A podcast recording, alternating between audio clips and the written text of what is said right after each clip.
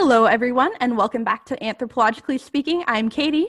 And I'm Isabel, and today we have a special guest with us named Chris. And Chris, why don't you just introduce yourself? Um, tell us like what you do, where you are, that sort of thing. Yeah, so yeah, I'm Chris. I am a uh, I'm in a very weird position because I want to call myself Dr. Aris. I'm not allowed to do that yet. However, I do work in academia. So I'm a bit of an oddball. I'm in that PhD, PhD submitted awaiting Viva position, but I'm a an osteologist, a forensic anthropologist, a dental anthropologist. Basically, I study bones and teeth for a living, and I teach bones and teeth for a living. So that's me. Very cool. Yeah. So Isabel and I have a definite soft spot for bones because that's yeah. that's our area too. So uh very excited to have you on. Uh so did you I guess just to start things off, did you always know that this was something that you wanted to do with your life? Like, is this something that you, you know, as a kid were like, oh, like I really want to be in this field with teeth and bioarchaeology? certainly, certainly not teeth. I remember my first ever uh, osteology lecture, uh, SE five six six, University of Kent, back in two thousand and thirteen. So vividly, I remember it. And I remember my lecturer, who would then later be my PhD supervisor, um, teaching us about teeth. And I went, This is what I want to do for a living, this bone stuff. I'm never going to work on teeth. And now I'm a tooth specialist. Um, but in terms of being in, in sort of osteology and anthropology in general, um, I always wanted to be a paleontologist as a kid. So dinosaur bones, fossils. Um, so yeah, I kind of ended up in a similar field, but honestly, I'm I'm where I am through total luck I didn't know what I wanted to do at secondary school or, or high school, as I suspect you would call it. Um, had no idea what I wanted to do. And my dad happened to find something online that said, oh, biological anthropology. And I went, oh, that looks cool. Bones, primates. Yeah, I'll give that a go. And I have been very lucky. That's pretty, yeah, that's pretty. That I love. That's it's pretty uh it's pretty good and it's kind of neat that you're uh the one of your first people that taught you about anthropology end up being your phd supervisor like that's that's really cool. yeah, I got, I got I got very very lucky. Made all the right contacts. yeah.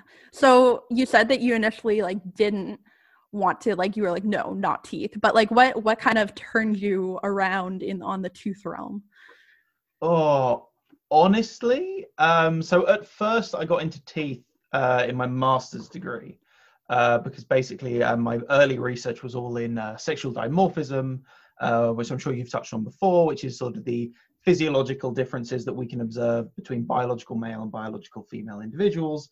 And I was um, fascinated with why that we could do that fairly easily for adult individuals, but not very well for sub-adult or juvenile individuals. Basically, people younger than 18 uh, at time of death. And I came up with this idea that maybe we could do it in sub-adults if we use teeth in your previous tooth episode, you discuss how teeth grow in the jaw. Um, so my logic was if teeth are growing in the jaw, that sexual dimorphism is forming at an early age. So if we can get them out the jaw, maybe we can determine um, sex. Turns out you can. So that's where I started with teeth. And then when I came into my PhD, I started to go into the interior structures of teeth. Uh, and basically, because a PhD obviously has to be a novel new piece of research, and there was barely anyone touching um, the interior structures of enamel. There are a few very famous names, uh, but re- relatively speaking, not many young people. So I kind of went there because that's where not the easy research is, but that's where I can ask very general questions and get very general answers published while I specialize. Mm-hmm. So it was sort of an, an easy route, as it were. Yeah, that's really cool because I know one thing that um, sometimes I'm finding is like I have a question that I want to answer and I'm like, oh, this is an awesome question. I'm gonna do my research. And it's like, oh, somebody's done that. So that's that's really cool that you get to kind of like pave your way in that field. That's it's really neat. Um but yeah, so why why exactly should we study teeth? Like what kind of things can teeth like generally tell us about a person like living or dead?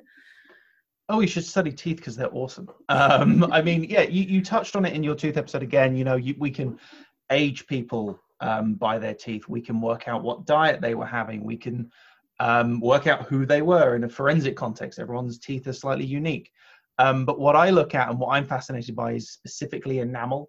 So that th- I say thick, relatively thin, hard outer shell that you can see. It's what you you know that white pearly substance uh, that you chew with um, to break down food. Um, but if you cut into it, get it really really thin um, down by histology, where you grind it down so it's like two to three uh, micrometers thick. You can then observe it under a microscope, and you can see these little lines, and these lines are called cross striations. Um, and these are formed when the cells called ameloblasts secrete your enamel when you're very, very, very, very, very young, if not not born yet. Um, they start at the outer layer of your dentine and they basically scoot their way all the way out to where your outer surface of your enamel will be later. And every day they basically take a rest overnight. This is a very simplified way of putting it. They take a rest and then they start again, and they go again, and they go again. And these rest periods create these lines. So I can literally go this amount of enamel was created on this day and then the next day you made this and we can do it at a daily rate and there's one big line that often forms in enamel as well called the um, neonatal line now this is a hypopa- hypoplasia line a stress marker which again you've spoken about before uh, which forms on the day of your birth so if i can see that in a tooth and i can see how um, much your enamel grows by day i can literally track how long it took your tooth to grow in days, how much grew each day, and I can track this throughout the tooth. Wow. And this is why I love enamel because I can go, I see this whole map of this, you know, two to three years maybe of your tooth growing, and I can tell you everything. Wow. That's so fascinating because I feel like everything else in bioarchaeology is so like kind of more vague. So it's really interesting that there's actually something in the human body that is cataloged day by day. Yeah. Really yeah no because i think like we're so used to being like oh there's this range and it's like often a pretty big range that isn't as informative as we necessarily will like want things to be so that's Hmm. really cool that we have something um like in the record that can be tracked to that extent that's fascinating Yeah, there's, there's an amazing example that my um, my PhD co-supervisor loves to use, and it's a it's a gorilla tooth, but all primates have this um, general daily growth of enamel. Um, and basically, they had this uh, gorilla that was born, and they tracked uh, or kept a record on the calendar of all the stressful days of this gorilla's life. And then when they went into the tooth, they went, okay, here's the day of birth, here's the neonatal line. And they went, oh no, 16 days later, this uh, gorilla got into a, a, there was a big fight and uh, the young gorilla was dragged around. Uh, and then 16 days later, count on the cross striations, another big stress marker. And then something else traumatic happened, count by days. And they mapped it day by day by day. And that, that's how specific we can be uh, with Wow. interior enamel structures. And it's really cool. that is really neat yeah So can you tell us a little more just like about the histological approach, like how you go about like sectioning a tooth and Mhm. stuff like that? Yep. So basically, what I do is I, I get a hold of the tooth. Hopefully, it's loose. Um, there are some very, very technical ways of removing a tooth from a jaw, and it's definitely simply not hold the jaw, hold the tooth, and then in a very gentle circular motion, tease it out. That that's what it. And you'd be surprised how easily a tooth comes out of a jaw like that. Um, so I get the tooth, I give it a nice clean, I get rid of all uh, any debris. This is normally with um, you know your standard like very very strong alcohol. Now I'm not talking drinking alcohol. I'm talking you know ethanol. If you drink this, you're going to go blind in the best case scenario, and you're going to die otherwise. So don't drink the ethanol that I clean teeth with. Give it a nice clean. I then make a nice marker. Now normally through the tip of the cusp, which is when you look at a tooth, the like basically the longest bit, right? The middle bit of an incisor or a canine, or if it's a molar, you've got four to five point cusps. Pick one. I cut through that. So I uh, put into a diamond wafering blade, which is basically a relatively thick blade, normally about two to three millimeters thick. That's just covered in like um, ground up diamond, basically. And very slowly, this wafers through the tooth, just a bit basically shattering because teeth are relatively fragile in archaeological samples. Wafers through. I then get half a tooth. I stick it onto a slide. I then cut away most of it, and then basically I grind it down really slowly by hand till it's about two to three micrometers thick. I then give it a polish off, um, put it under a protective slip, throw it under the microscope. Yeah, that's super cool. Like I know whenever I hear histology, often I think of it in like a contemporary clinical or medical setting, but it's really cool to think that we can do this kind of sectioning um, in an archaeological sample too. Like that's really that's really fascinating. Um, so what kind of things can you learn from taking this approach, like being able to see this section of tooth? So what can I learn? I mean, other than like the enamel growth, because obviously, like I said, we can count it in days. So mm-hmm. what we uh, like to do, especially people who study enamel growth, we like to split it up into different regions. You have the cuspal region, which is basically um, the tip of the tooth. Have the lateral region moving down to the sides, and then you have the cervical region, which is down at the neck of the tooth, where the enamel meets um, the root. Normally, you can't see this in a person, but if you've got an archaeological sample, it's where that yellowy uh, dentine meets the white enamel. So we can split it into different regions. We then like to split it into inner, outer, uh, and middle. So inner being near the enamel dentine junction. Um, so basically the inner uh, area of enamel, mid being in the middle, and then outer being that region that's near the surface of the tooth.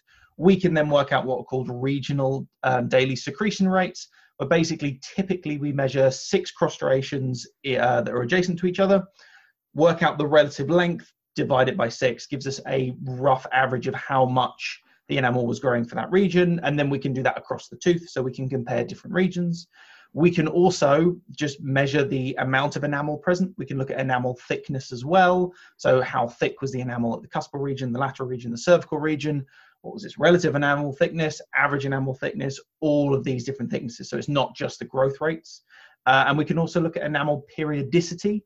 Now, this is certainly not my area of expertise, but these are, there are these other lines in enamel called Retzius lines. These form roughly every week. So every seven uh, days between seven cross striations, you'll see a marked line going along the cross striations.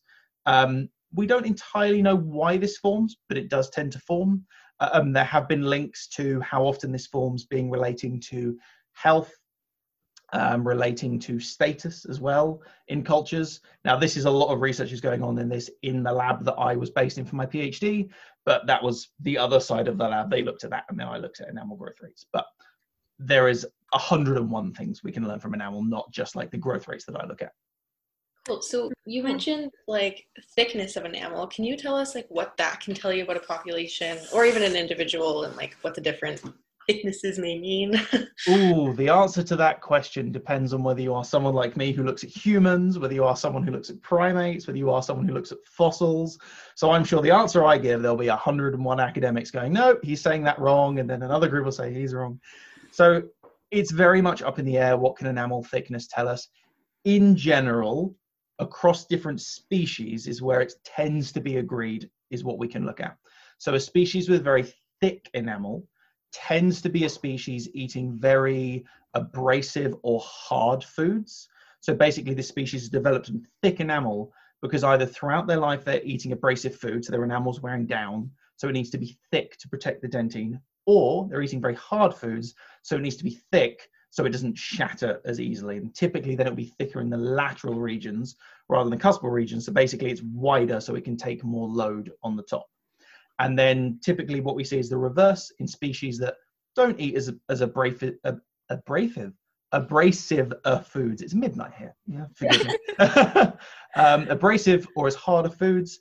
Um, the enamel tends to be relatively thinner. Um, now, there are a lot of arguments, and some of the stuff I've published has started to maybe suggest that it isn't just between species, and it actually can be within species, even humans, over periods of thousands, if not hundreds of years. But that's a big point of contention. So, in general, what we can say about enamel thickness thicker tends to be harder and more uh, abrasive diets uh, between different uh, species. Very cool. Um, so now I guess we'll backtrack to the histological approach. Um, mm-hmm. There's obviously a lot of destruction occurring when you're taking apart a tooth like that. And so I know you do a lot of stuff with the ethics surrounding the destruction of human remains. So do you want to just talk on that for a second? And- Absolutely. Um, I am so passionate about this. I literally wrote a paper on it. Yeah. Uh, um, because basically uh, when i was doing my phd i realized there are basically I, I, would say to a museum or a university i would love to come and grab 20 teeth. I want to cut them up and do some cool stuff with them. And they would say no. And i would say oh okay. Why? You know you can say no. Absolutely. I'm asking to destroy human remains. Of course you can say no. But why? Maybe i can persuade you otherwise or i can then take that to my next application somewhere else. And more often than not what i found was people would say oh well you're asking to destroy 10 to 20 teeth per person And I'm like, no, no, no, not at all. I'm not allowed to do that in the UK now. I don't know what the rules are uh, where you are or where any of the listeners are, but in the UK, there is a rule if you are destroying a piece of material from human remains, you can only destroy one piece of material per person per project. And that stops people going, I'm going to take this entire dental arcade, all these 20 plus teeth, and just destroy them all. So there is that rule, and that is a obviously an ethical standard rule. It means more material is retained, and osteologists and dental anthropologists don't just tear apart the archaeological record, um, digging into the interior structures of things. Um, there are also things that I do, and a lot of dental anthropologists will do, um, before we even section a tooth. So one thing I like to do is create a one-to-one resin uh, cast, where basically we cover the tooth in a putty, we cut it in half, and we make a mold, and we reproduce each tooth. Now these are so um, accurate in their scale that you could do microwear or morphological analysis on these teeth. You could cover them in gold plating, throw them under a scanner, and then do dietary studies on you know their microwear or their macrowear. That's how good these are. In addition, of course, we take photographs of the teeth before they're destroyed as well. So um, these images can be kept with the collection so you can look if they've got a non-metric trait, for instance, if they've got a Carabelli cusp or one of these other weird things that like to grow out of teeth. Um, we can keep records of that. And in addition, when I um, produce uh, my slides, I put them under um, CellSens program. I'm trying to remember the exact name. It has a stitching formula. And what that does is basically I can have a camera go across the cross section of the tooth and it will slowly stitch together a giant image. And this can be as accurate as this 45 magnification, which is more than enough to look at growth rates. You can get down to almost the cellular level with this. And I can save that as a file and then that's there forever. And I can share that with people. We don't then need to destroy, necessarily destroy more teeth if this scan that I've created is suitable. So what I try and do is, even though I'm just, I am permanently destroying teeth, I want to make as much future research available as well, if that makes sense. Mm-hmm. Yeah, uh, and I also was wondering, like, I read in your paper like you were doing studies that compared, I think, modern like clinical mm-hmm. teeth to archaeological teeth. Are there any ethical differences when you're dealing with modern teeth? Oh, yes, massively so. So archaeological teeth, obviously, that and that isn't to say that archaeological teeth have less ethics involved. Of course, we have to remember we are still dealing with human remains. These are individuals. You know, even though they are long dead, hundreds, if not thousands of years, they're still individuals and we have to respect them. So there are obviously ethical standards involved. We have to treat them as remains, etc., etc.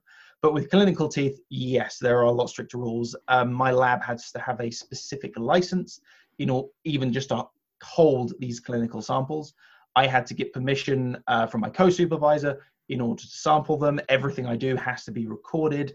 And also any names or addresses or anything like that associated with these teeth have to be destroyed before we sample them.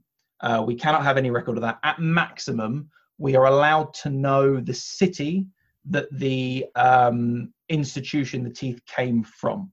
That's it. Now, these teeth could have come from anywhere across the country and just ended up at this institution that were then sent to us, but that's the most we're allowed to know. Mm. Because obviously, I, there's a good chance that these individuals that I've sampled teeth from are still alive and kicking today. Yeah. And I can imagine that in some ways, like, although those ethics are there for a reason, those things, I can imagine that in some ways it might limit the kind of questions that you're able to ask based on provenience and that kind of thing. It can do, yeah. And certainly one of the questions that dental anthropologists like to like like to ask is is there a difference between high and low status groups? So groups mm-hmm. that are very, very healthy versus groups that aren't. But to a point, we can't really ask those questions as much from clinical samples because diet is so um, like carbohydrate high these days that teeth can be good and bad very um, frequently in both low and high status groups these days anyway. So mm-hmm. yes, there are less questions we could answer, but those aren't as prevalent necessarily as they would be in archaeological collections. And equally, if you're asking that question anyway, you can just do more sort of a sociological study anyway, because we've got those groups living and we can go talk to them. Mm-hmm. Whereas obviously you can't go down the road and speak to your local Roman population because they haven't been around for a couple of thousand years. Yeah. So, would you say that in general, you think um, the benefits of what we learn from histological analysis outweigh um, the fact that you know we are doing destruction, we are destroying human remains um, in ways that may impact future researchers?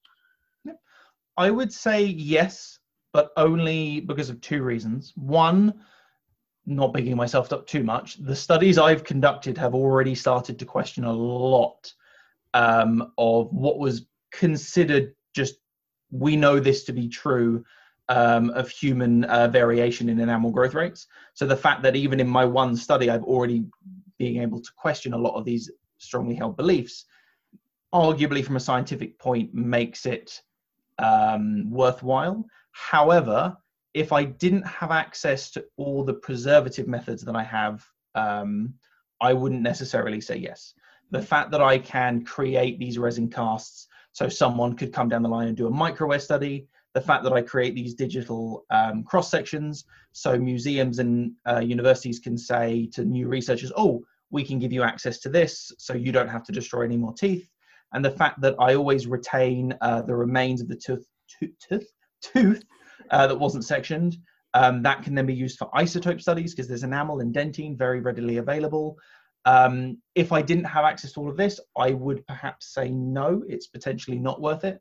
But because I've yet to be given necessarily a study that couldn't be conducted, having created a dental cast, digital samples, etc., I would say yes, it is. But that is obviously within the context of ethical guidelines not changing. If someone turns around tomorrow and said, no, researchers can now take as many teeth and as many bones and cut up as much as they like from any set of human remains, I will be the first person to go, no, that's not okay. We let's not do that. mm-hmm. So, what are some of the things um, that like can be learned from these destructive methods that we can't necessarily ascertain from non-destructive methods? Um, well, growth rates for one. Um, there are ways of doing it via CT scanning uh, you can get um, cross striation images from there. However, it's very, very, very expensive. Um, it's very specialized, and if we were to only do it that way, I mean, it would dry up because only the giant labs would be able to study it, and CT labs tend to be studying different things, not just modern human teeth. Um, that might change in the future, and hopefully it does. I would love to see a world where we can study these things without having to destroy them, but it simply doesn't exist practically at the moment. Um, my brain has gone totally gone and forgotten what the question you asked me was. Um, like what can we do? Uh, what what kind of things can you learn with uh, this destructive analysis that you can? Oh yes, sorry, yes, yeah, no worries. Um, so yeah, and uh, periodicity as well. I mentioned earlier, looking at these lines that form every seven days. Um, at the moment, those are very very difficult to study uh, without going inside. Now they do form as perikyma, which are these very, very difficult to observe lines on the outside of teeth. They're basically like hypoplasia lines, but very rarely can you see them uh, with a naked eye. Sometimes you can shine them up to a light. You might be able to see them if it's very, very clean enamel, but for the most part, you can't. So realistically, you have to study them by going into the inside. And also calculating enamel thickness, again, without an incredibly powerful CT scanner, you're not going to be able to do that without cutting into the tooth. Mm-hmm. Yeah. And one thing that just kind of popped into my head right now, I guess, a little tangentially related, but um, for doing these kind of studies, do you have to have a tooth that's like quote unquote healthy or can it have like dental caries or like that kind of thing? Massively depends on the study you're doing. Now, for the most part, uh, includes most of my research, um, you would typically, yes, you would get what's quote unquote a healthy tooth, a tooth that doesn't have dental caries, no evidence of hypoplasia, no evidence of weird accessory growth. However, that question also came to me near the end of my PhD, and I went, Well, has anyone actually done like enamel growth of an unhealthy tooth? And I found no, no one's done it. So I picked up an unhealthy tooth with a weird um, abscess enamel growth, and I was like, Oh, I'll just do a short paper on this. I'm sure everything will match. And no, I found everything was weird. The normal enamel grew perfectly fine as we would expect, speeding up um, towards the outer surface. And then the extra enamel was doing it backwards. It was slowing down, speeding up. It was really weird. And that's coming out soon. I would have loved to have sent you that one. Unfortunately, it's still in press, so I don't even have a All press good. copy of that yet. Um, but yeah, typically studies will look at healthy teeth. Uh, but my future research may be telling people maybe we should be looking at the unhealthy teeth as well. Because one, no one ever looks at them; they get left out, and I think they get a bit lonely out of the research. Uh, but also, I think there's a lot to be discovered there, given how much I've discovered looking at one lone incisor. Yeah, that's fascinating because I think that people usually don't look at that kind of thing unless they have a study that's specifically looking at pathology in Mm. the dental arcade. Um, so that's really interesting, and I will keep an eye out for when that paper comes out. I will love to read it when it. Uh, I will makes its way definitely send it your way when it I would love that. out. Thank you. Yeah. So yeah, that's really fascinating. Um, so I guess kind of moving away from the specifics, um, what what do you enjoy about doing like lab work, field work? What what what do you what makes you happy about doing those things?